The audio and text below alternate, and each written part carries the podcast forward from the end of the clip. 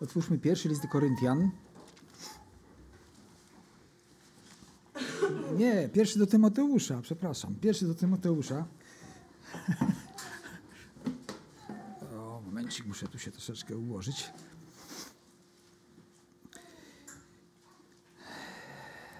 I przeczytajmy wersety od 12 do 17.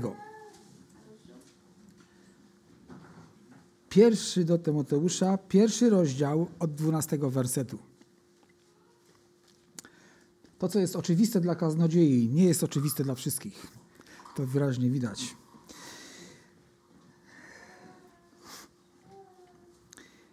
Dzięki składam temu, który mnie wzmocnił, Chrystusowi Jezusowi Panu naszemu, za to, że mnie uznał za godnego zaufania, zleciwszy mi tę służbę.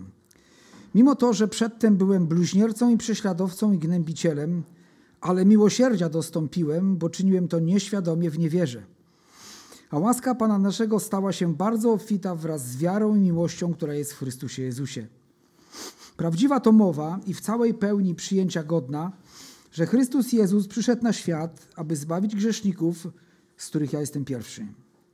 Ale dlatego miłosierdzia dostąpiłem, aby na mnie pierwszym Jezus Chrystus okazał wszelką cierpliwość dla przykładu tym, którzy mają weń uwierzyć ku żywotowi wiecznemu.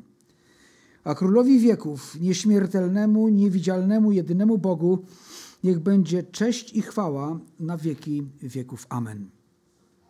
Kilka tygodni temu mieliśmy ten przywilej rozważania pierwszej części tego rozdziału, czyli wersetów od pierwszego do jedenastego. Tam e, apostoł Paweł na początku, e, pisząc do Tymoteusza, przypomina mu o pewnym zadaniu, które on otrzymał, o pewnym dziele do wykonania w Efezie. E, miał tam uporządkować sprawę nieprawdziwej nauki, fałszywej nauki. Miał przeciwstawić się fałszywym nauczycielom i zabronić im nauczania nieprawdy lub też prawdy niezgodnej z Ewangelią, czyli tak naprawdę fałszywej nauki. E, I to, to, to rozważaliśmy e, w tej pierwszej części, dowiadując się o tym, że celem tego, co jest przykazaniem, albo co zostało przykazane przez apostoła Pawła jako nauczyciela Bożego Słowa głoszącego Ewangelię, jest miłość płynąca z czystego serca, z dobrego sumienia i z wiary nieobłudnej, i że niektórzy ludzi, ludzie zaniedbali to, czy też odrzucili lub nie osiągnęli, dlatego że nie poszli we właściwy sposób w tą stronę i dlatego popadli w próżną gadaninę. To było tak ogólnie biorąc to, co rozważa, co jest, co jest zawarte w pierwszej części pierwszego rozdziału pierwszego listu do Tymoteusza. My dzisiaj mamy tutaj dwa, kilka wersetów od 12 do 17, które, e, które przedstawiają, czy pokazują, czy uzmysławiają na podstawie, czy na przykładzie apostoła Pawła wielkość Bożej łaski i Bożego miłosierdzia. Paweł opisuje tutaj w jakiś sposób, czy właściwie wspomina tutaj swoje nawrócenie, które w żadnym wypadku nie, byłem, nie było wynikiem przestrzegania prawa, czy wypełnieniem całego prawa, ale było wynikiem tylko i wyłącznie Bożej łaski. Paweł wydaje się tutaj wykazywać właściwe wykorzystanie prawa na podstawie doświadczeń z własnego życia, E, prawo nie było tutaj dla niego drogą do zbawienia, ale raczej sposobem przekonania o grzechu. I my wiemy z listu do Galacjan, że prawo czy zakon Boży nie, nie, nie prowadzi nas do zbawienia pojednania z Bogiem, lecz pozna, przez zakon jest poznanie grzechu. Tu apostoł Paweł, opisując swoje nawrócenie, wy, wykazuje łaskę jako tą rzecz od Boga, która sprawiła, że jego życie totalnie, całkowicie się zmieniło. Apostoł wygłasza też dziękczynienie Chrystusowi Jezusowi za Jego łaskę, która, wy, y, która uczyniła Pawła zdolnym do służby dla Boga. A więc ta łaska i usprawiedliwiła go, ale też uczyniła go zdolnym do służby. To nie była nagroda za jego wielkość w życiu, to była Boża łaska, która przyprowadziła go do upamiętania, a potem Pan Bóg powiedział: Ty będziesz mi służył. Tu liczy się nie to, co dla Boga zrobił Paweł, ale co Pan zrobił dla Pawła. Czy to nie jest właściwe myślenie dla każdego z nas? Czasami byśmy chcieli Bogu udowodnić, że nie jesteśmy tacy słabi źli. Na nabożeństwa przychodzimy, Biblię czytamy, śpiewamy w chórze, gramy w jakimś instrumencie, w zborze, jeszcze wiele innych rzeczy robimy. Jestem dobrym chrześcijaninem. Ale apostoł Paweł dalej pokaże, że ten sposób myślenia, czy Słowo Boże przez to nauczanie Pawła jest absolutnym błędem. Że to nie jest coś, na, tym, na czym możemy się oprzeć i budować swoją relację z Bogiem. A już z pewnością nie przyczyni się do te, to do tego, żebyśmy mogli znaleźć się w niebie. Tak więc liczy się nie to, co dla Boga zrobił Paweł, nie to, co dla Boga robimy my, aczkolwiek jeśli już jesteśmy Bożymi dziećmi, to powinniśmy robić dla Boga, ponieważ powołani jesteśmy do dobrych uczynków, aby w nich chodzić, ale to w Chrystusie jesteśmy powołani, ale tak naprawdę liczy się to, co dla nas uczynił Pan Jezus. To wielkie i zadziwiające, że Pan Jezus nie tylko Pawła zbawił, ale także uznał za godnego tego, aby mógł mu służyć. Oczywiście, jeśli chodzi o apostoła Pawła, to my sobie powiemy, no tak, przecież on prześladował Kościół, to rzeczywiście to niezwykłe, że Pan Jezus uczynił go apostołem. No, że my służymy jakoś tam Bogu, no to przecież takich złych rzeczy nie zrobiliśmy. Często człowiek potrafi tak myśleć, nawet wierzący. A dla apostoła Pawła nie jest to oczywiste, że Bóg, zbawiając go, powołał go tak, tak niezwykłej służby. Było to dla niego zadziwiające. Zakon nigdy by tego nam nie dał, co dała nam łaska Boża. Przeciwnie, zakon przez swoje twarde warunki skazałby nas, grzesznika, na śmierć. I Pawła by skazał na śmierć za to, za, za choćby jeden grzech w naszym życiu. Takie działanie ma zakon. Paweł nie zapomniał, kim był, chociaż przeszłość go nie obciążała, bo wiedział, co z jego życiem uczynił Chrystus w swojej łasce i dobroci. Ale Paweł nie zapominał, kim był i co robił. Chociaż był w sprzeciwie, nie, nie zapomniał o tym, że był w sprzeciwie wobec Kościoła, czyli wobec chrześcijan i samego Jezusa Chrystusa. Czytamy wyraźnie, że Paweł złamał też dziesięć przykazań. 13 werset na to wskazuje. Mówi, że byłem bluźniercą, prześladowcą i gnębicielem. I gdybyśmy popatrzyli na dziesięć przykazań, to w tym, co robił, złamał wszystkie Boże przykazania. A więc Paweł dobrze o tym pamiętał i wiedział. Nie wdając się w szczegóły, e, znamy też je z dziejów apostolskich, jasno określa swój duchowy stan w swoim poprzednim postępowaniu. On mówi, przedtem byłem bluźniercą, prześladowcą i gnębicielem. I ważne jest też to słowo przedtem. Z chwilą nawrócenia te wszystkie rzeczy zostały wyrzucone z życia apostoła Pawła.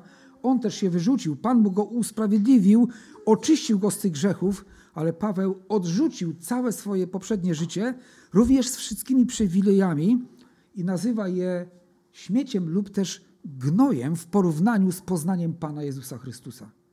Ale Paweł wiedział, co robił wcześniej. I to jest dobrze pamiętać, z czego Bóg nas wyrwał. Co robiliśmy, a co skazywało nas na, na, na wieczne potępienie. I on mówi: Byłem bluźniercą, prześladowcą i gnębicielem. Bluźniercą, bo źle wypowiadał się o chrześcijanach i Jezusie. Był prześladowcą, ponieważ czynnie występował przeciwko chrześcijanom. To już nie były tylko słowa. On zdecydował się na działanie praktyczne przeciwko Kościołowi Jezusa Chrystusa.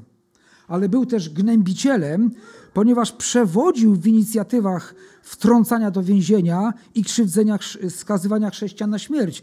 Robił to z przyjemnością, kiedy zabito Szczepana i złożono szaty Szczepana u stóp Pawła, to on, napisane jest, że on pochwalał i zgadzał się z tym postępowaniem. Ja myślę, że sprawiło mu to satysfakcję, taką, wiecie, dziką, grzeszną satysfakcję. Kolejny naśladowca Chrystusa, tego wichrzyciela, został pozbawiony życia. I my wiemy, że później w swojej nadgorliwości, czy w pewnym też, yy, patrząc z Bożego punktu widzenia, w pewnym szaleństwie, szedł też do Damaszku, aby tam pojmać wielu i wtrącić do więzienia. No ale na szczęście na jego drodze stanął sam Chrystus. A więc te powyższe przymioty jego, charakteryzujące jego postępowanie wskazują, wskazują też na wzrost niegodziwości w jego życiu. E, e, bluźniercą, bycie bluźniercą to jest kwestia słów. Prześladowcą to już zadawanie cierpienia komuś, w tym przypadku za wiarę w Jezusa. Ale bycie gnębicielem to jest też okrucieństwo i przemyślanie, przemyślane wyrządzanie krzywdy. Myślę, że y, nie tylko z tego miejsca, z innych miejsc Bożego Słowa, czy też może sami niestety doświadczyliśmy, że grzech rozwija się bardzo szybko. Y, na przykładzie króla Dawida widzimy, że jeden grzech pociągał za sobą następny i następny, a potem zatwardziałość serca i dopiero prorok musiał przyjść i stanąć przed królem Dawidem i powiedzieć: Ty jesteś tym człowiekiem, który taką złą rzecz zrobił. Dzięki Bogu, że tam król Dawid pokutował. A więc grzech potrafi się też rozwijać, jeśli we właściwym czasie nie zostanie on zatrzymany. Jeśli człowiek we właściwym czasie się nie upamięta. I tak pisze apostoł Paweł o sobie, kiedy był jeszcze Saulem, że tak postępował, że był bluźniercą, prześladowcą i gnębicielem, ale w środku tego trzynastego wersetu jest takie wielkie, choć małymi literkami napisane słowo ale. Niedawno, yy, mówiąc na jakiś inny temat, wspomniałem, że jest takie słowo lecz, które Y, wskazywało na wielką zmianę w życiu pewnego człowieka, czy w życiu ludzi, a tutaj jest to słowo ale. Że mimo tego, że był przedtem bluźniercą i prześladowcą i gnębicielem, ale miłosierdzia dostąpiłem, bo czyniłem to nieświadomie w niewierze. Było to wielkie ale, które zmieniło wszystko w życiu apostoła Pawła i samego apostoła Pawła i czego Paweł nigdy w życiu nie żałował. To było to miłosierdzie, które przyszło od Boga. Bóg okazał mu miłosierdzie. Nie otrzymał kary, na jaką zasługiwał, e, bo czynił to nieświadomie, w niewierze. E, myślał, że służy Bogu, prześladując chrześcijan. Jego przodkowie byli nauczeni wielbienia, e, uwielbiania Y, prawdziwego Boga, więc w zrozumieniu Pawła sprzeciw wobec chrześcijan czy naśladowców Jezusa był oczywisty i słuszny. On z Chrystusem nigdy się nie zetknął, czy nie spotkał na tyle, żeby móc się dowiedzieć, kim on naprawdę jest. Więc tak wyrażał swoją pobożność, uważał, że sam Chrystus, jak i jego naśladowcy, tak właściwie no, są bluźniercami, tak jak to określali też uczeni w piśmie i faryzeusze i, i przywódcy religijni e, w narodzie izraelskim w tamtym czasie. Tak więc z wszystkich sił, jak potrafił, bronił czci Bożej, zabijając chrześcijan. Rozumiał, że tak należy postępować.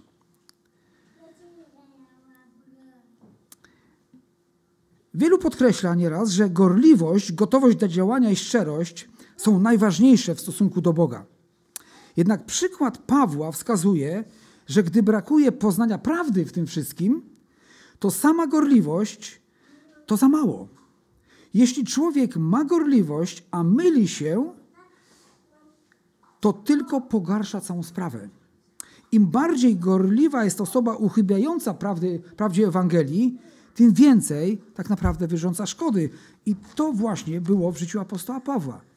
Brakowało mu właściwego poznania, nie znał Pana Jezusa. Słyszał o nim to, co mu mówiono, obracał się w takich kręgach, w których kształtowała się pewna, pewna określona opinia, e, i on tą opinię przejął i, i po prostu stał się gorliwy e, w swoim żydostwie. I myślę, że to też wskazuje nam na to, że czasami, kiedy słyszymy różne opinie na temat ludzi, zborów, czasami warto jest sprawdzić samemu. Czasami warto jest nie tylko zamknąć się w jakimś swoim gronie i sposobie myślenia, ale być też trochę otwartym, czy zdecydowanie otwartym na to, żeby pewne rzeczy sprawdzić. Oczywiście Paweł nie zamierzał tego jakby sprawdzać, ale Pan Bóg miał co do niego pewne plany.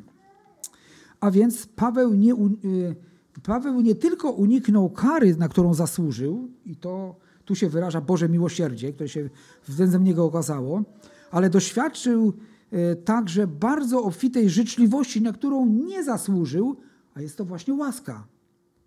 A więc tam uniknął kary, na którą zasłużył, bo Bóg okazał miłosierdzie, i tu do, y, był powołany do tego, żeby służyć Bogu, a była to Boża łaska, to było niezasłużone. W 14 wersecie czytamy, że łaska okazana Pawłowi, czy tej, tej łasce okazanej Pawłowi, też towarzyszyła wiara i miłość, które są w Chrystusie Jezusie. Tak się stało, ponieważ Paweł tej łaski mu okazanej, tego miłosierdzia, nie zlekceważył i nie odrzucił, lecz odpowiedział na nią, pokładając ufność w Panu Jezusie Chrystusie. I pokochał to błogosławieństwo, któremu wcześniej z nienawiści się sprzeciwiał. Wiecie, to jest ta e, część e, e, naszej relacji z Bogiem, która zależy od nas. To znaczy tak, Pan Bóg okazuje nam swoją łaskę, okazał i okazuje swoją miłosierdzie, ale gdyby apostoł Paweł zlekceważył, nie poszedł za tym, nie zaufał Chrystusowi, to wszystkie te rzeczy, które potem przyniosły mu wielkie błogosławieństwo w życiu, że on mógł służyć Bogu żywemu i być gotowy też na śmierć dla Niego, one nigdy nie stałyby się udziałem w jego życiu. My czytamy w innym miejscu takie słowo, że pewni ludzie, e, że mają uważać, żeby łaski Boże nie przybywali nadaremno. Więc to może być tak, że ta łaska Boża się objawia nad ludźmi, ale człowiek to zaniedbuje, czy też nie idzie za tym w stu procentach. A może niektórzy przyjmują łaskę zbawienia, ale służbę Bogu, oddanie swego życia, swych zdolności, talentów, po prostu trudu, tru, coś takiego jak trud dla Chrystusa jest dla nich jakby obojętny i oni bardzo się chcą w tą angażować.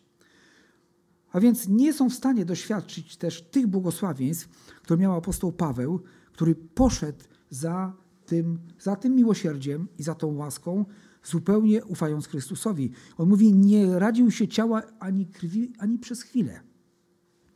Poszedł za tą łaską, za tym powołaniem, które przyszło od Pana Jezusa Chrystusa, kiedy stanął na Jego drodze. Mówiąc o swoim zbawieniu, mówiąc o tej miłosierdziu i łasce,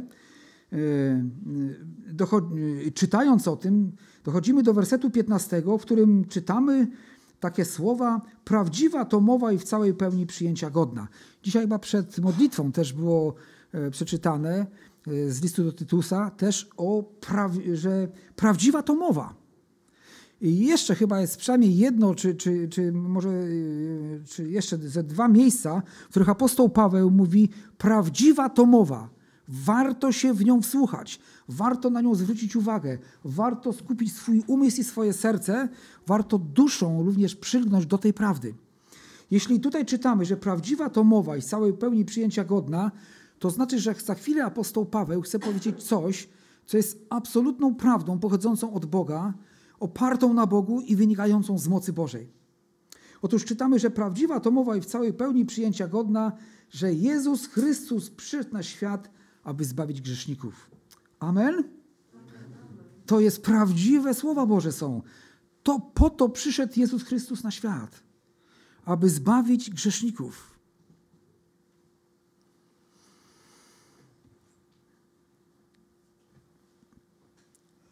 A ponieważ wszyscy zgrzeszyli, więc przyszedł zbawić każdego, kto tego zapragnie i uzna siebie za grzesznika. Jezus nie przyszedł, aby sądzić, i jeszcze nie teraz, nie przyszedł, aby objąć władzę w Izraelu, jeszcze nie teraz, przyszedł, aby szukać i zbawić to, co zginęło. Ponieważ to ta mowa jest prawdziwa, więc odrzucenie jej jest nierozsądne i niemądre. Czy jest wspanialsza wieść tak naprawdę? No, oczywiście ludzie w różny sposób pewnie to ocenią. Dla których, dla niektórych mowa o krzyżu jest głupstwem, y, dla Żydów jest zgorszeniem. Była, była mowa o krzyżu, o, o, o odkupieniu w Chrystusie. Ale my tutaj mamy Słowo Boże, które jest prawdziwą mową i, przy, i godną przyjęcia, że Chrystus Jezus przyszedł na świat, aby zbawić wszystkich grzeszników. Oczywiście nie wszyscy będą zbawieni, bo nie wszyscy odpowiedzą na to. Nie wszyscy pójdą za tym wezwaniem, ale Chrystus przyszedł, aby wzywać niesprawiedliwych, ale tych, którzy się źle mają, aby zapraszać do tego zbawienia, które zostało przygotowane.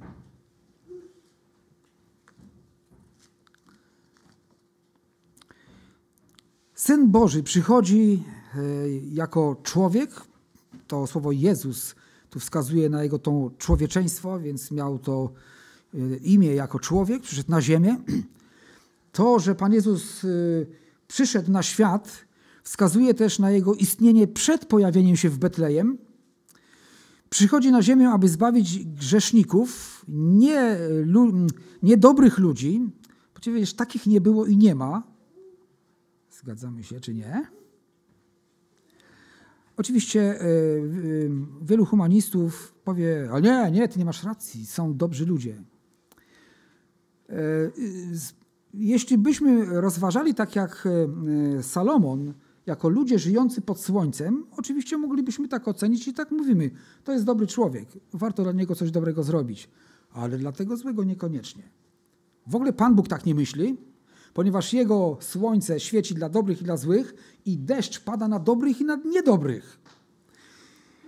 A więc w naszym takim ludzkim myśleniu rozróżniamy między tymi, którzy więcej zła czynią, a niektórzy mniej, i mówimy o złych i dobrych ludziach, ale z Bożego punktu widzenia Boża ocena ludzkości jest jednoznaczna. Wszyscy zgrzeszyli i brak chwały Bożej. A jeśli wszyscy zgrzeszyli i każdy zgrzeszył, to każdy słusznie zasługuje na potępienie. A więc tak naprawdę przyszedł Pan Jezus zbawić y, y, nie dobrych ludzi, bo takich nie było i nie ma z Bożego punktu widzenia, nie idealnie wypełniających zakon, ponieważ jest to nieosiągalny level dla człowieka z powodu słabości jego ciała. On przyszedł do wszystkich grzeszników, aby ich zbawić, jeśli zechcą nie na siłę zbawić, aczkolwiek chce zbawić, bo nie chce śmierci grzesznika. Chce, aby wszyscy przyszli do poznania prawdy, aby się upamiętali. Boże myśli o człowieku nie są takie, żeby zginął, ale żeby żył, ale musi się upamiętać, musi uznać swój grzech i prosić o jego wybaczenie. To jest też sedno i istota chrześcijaństwa w odróżnieniu od pozostałych religii, w których przekonuje się ludzi, że można zrobić coś, żeby zdobyć przychylność ze strony Boga. Ewangelia mówi, że człowiek jest grzesznikiem, że z tego powodu jest zgubiony, że nie może sam siebie zbawić i że jedynym sposobem na wejście do nieba jest uznanie faktu, że Pan Jezus umarł zastępczo za nasze grzechy na krzyżu i nie było innej możliwości.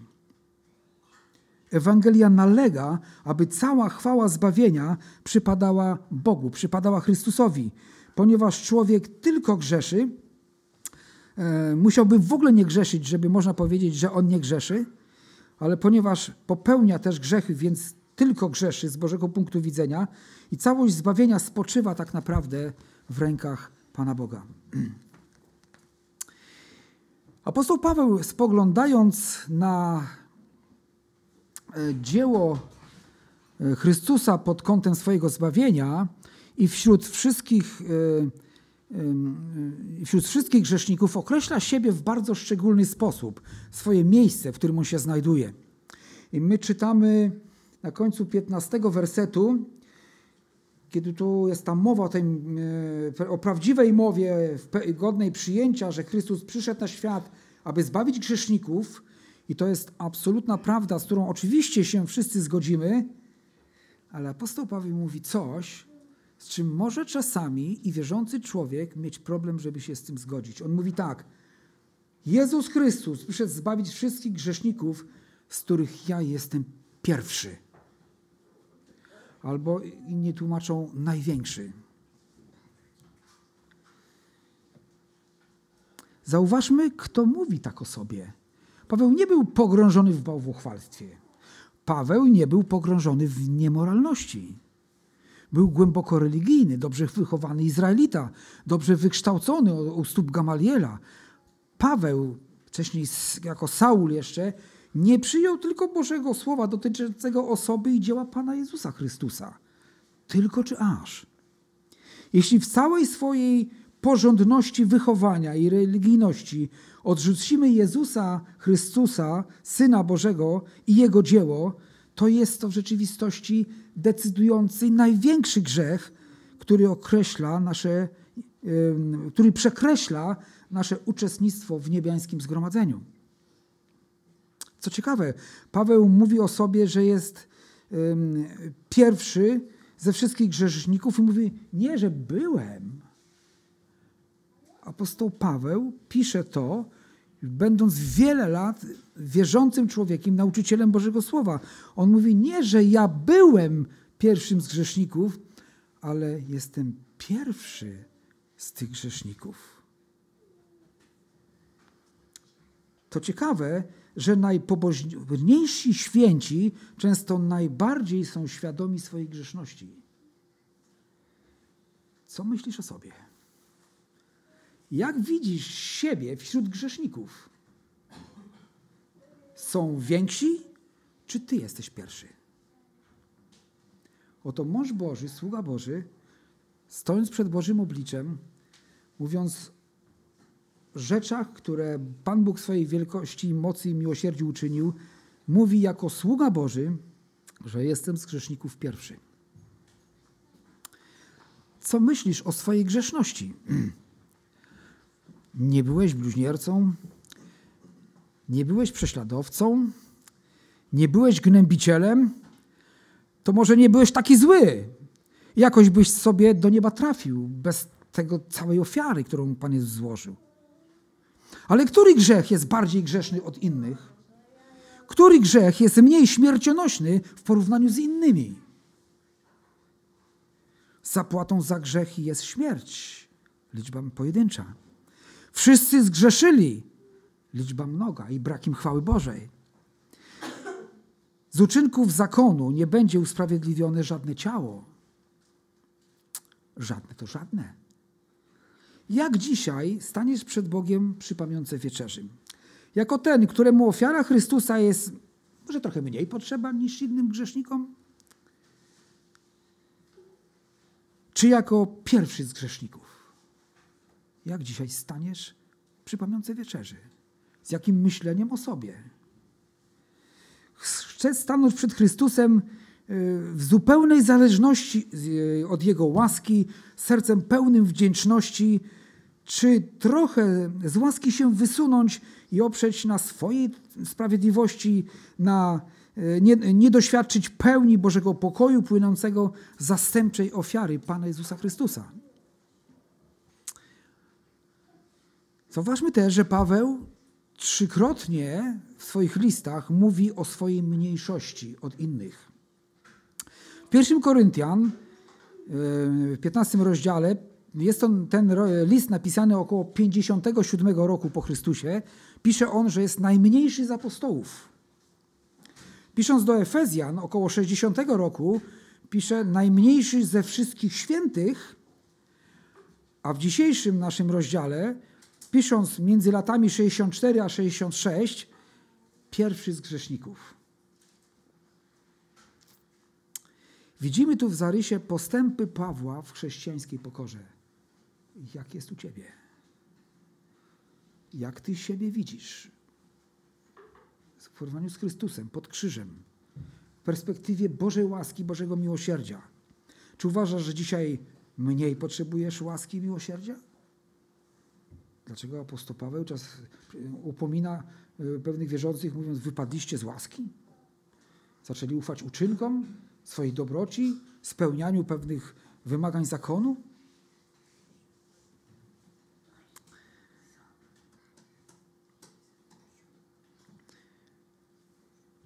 którą stronę zmierzają, zmierza Twoje myślenie o samym sobie.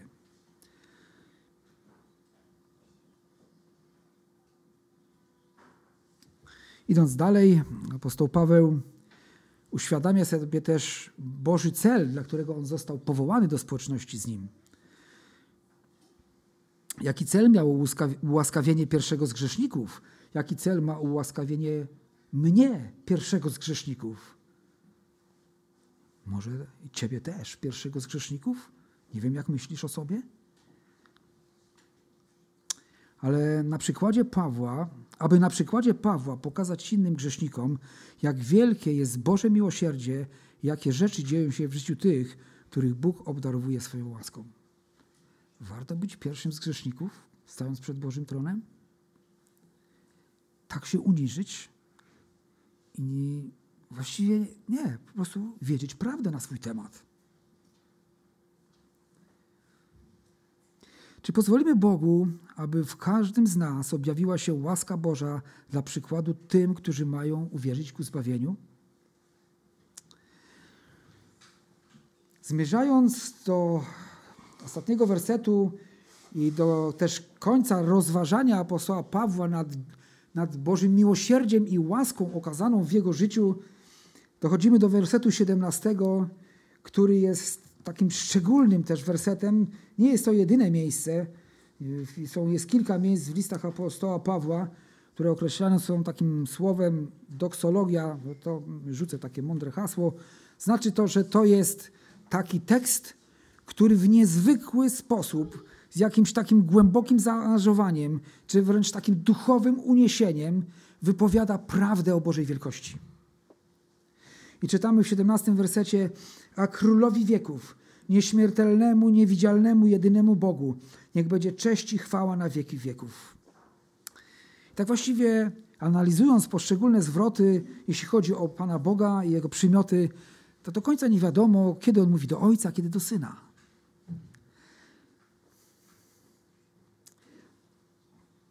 To pokazuje równość między Ojcem a Synem. Nie jesteśmy w stanie, że tak się wyrazie, wyczaić, kiedy mówi o Ojcu, kiedy o Synu, bo to jest po prostu Bóg Jahwe, JHWH. To jest On.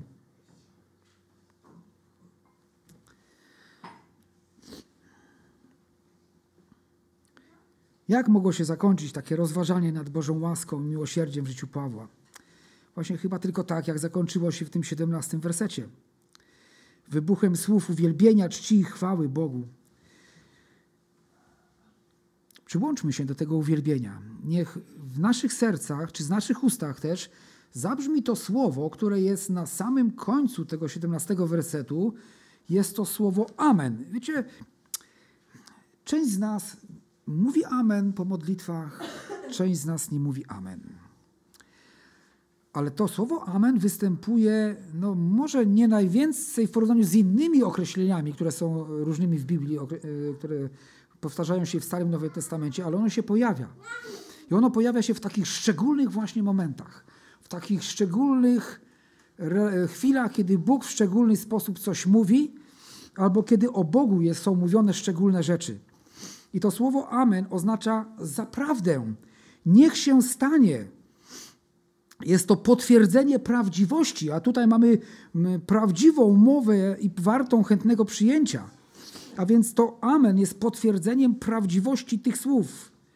Jest też odpowiedzią na wolę Bożą. Warto jest mówić Amen, ale mówić świadomie.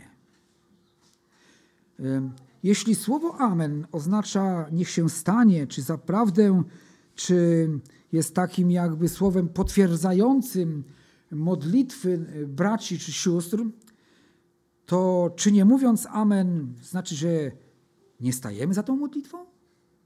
Nie popieramy tych wołań, tych błagań, tego uwielbienia?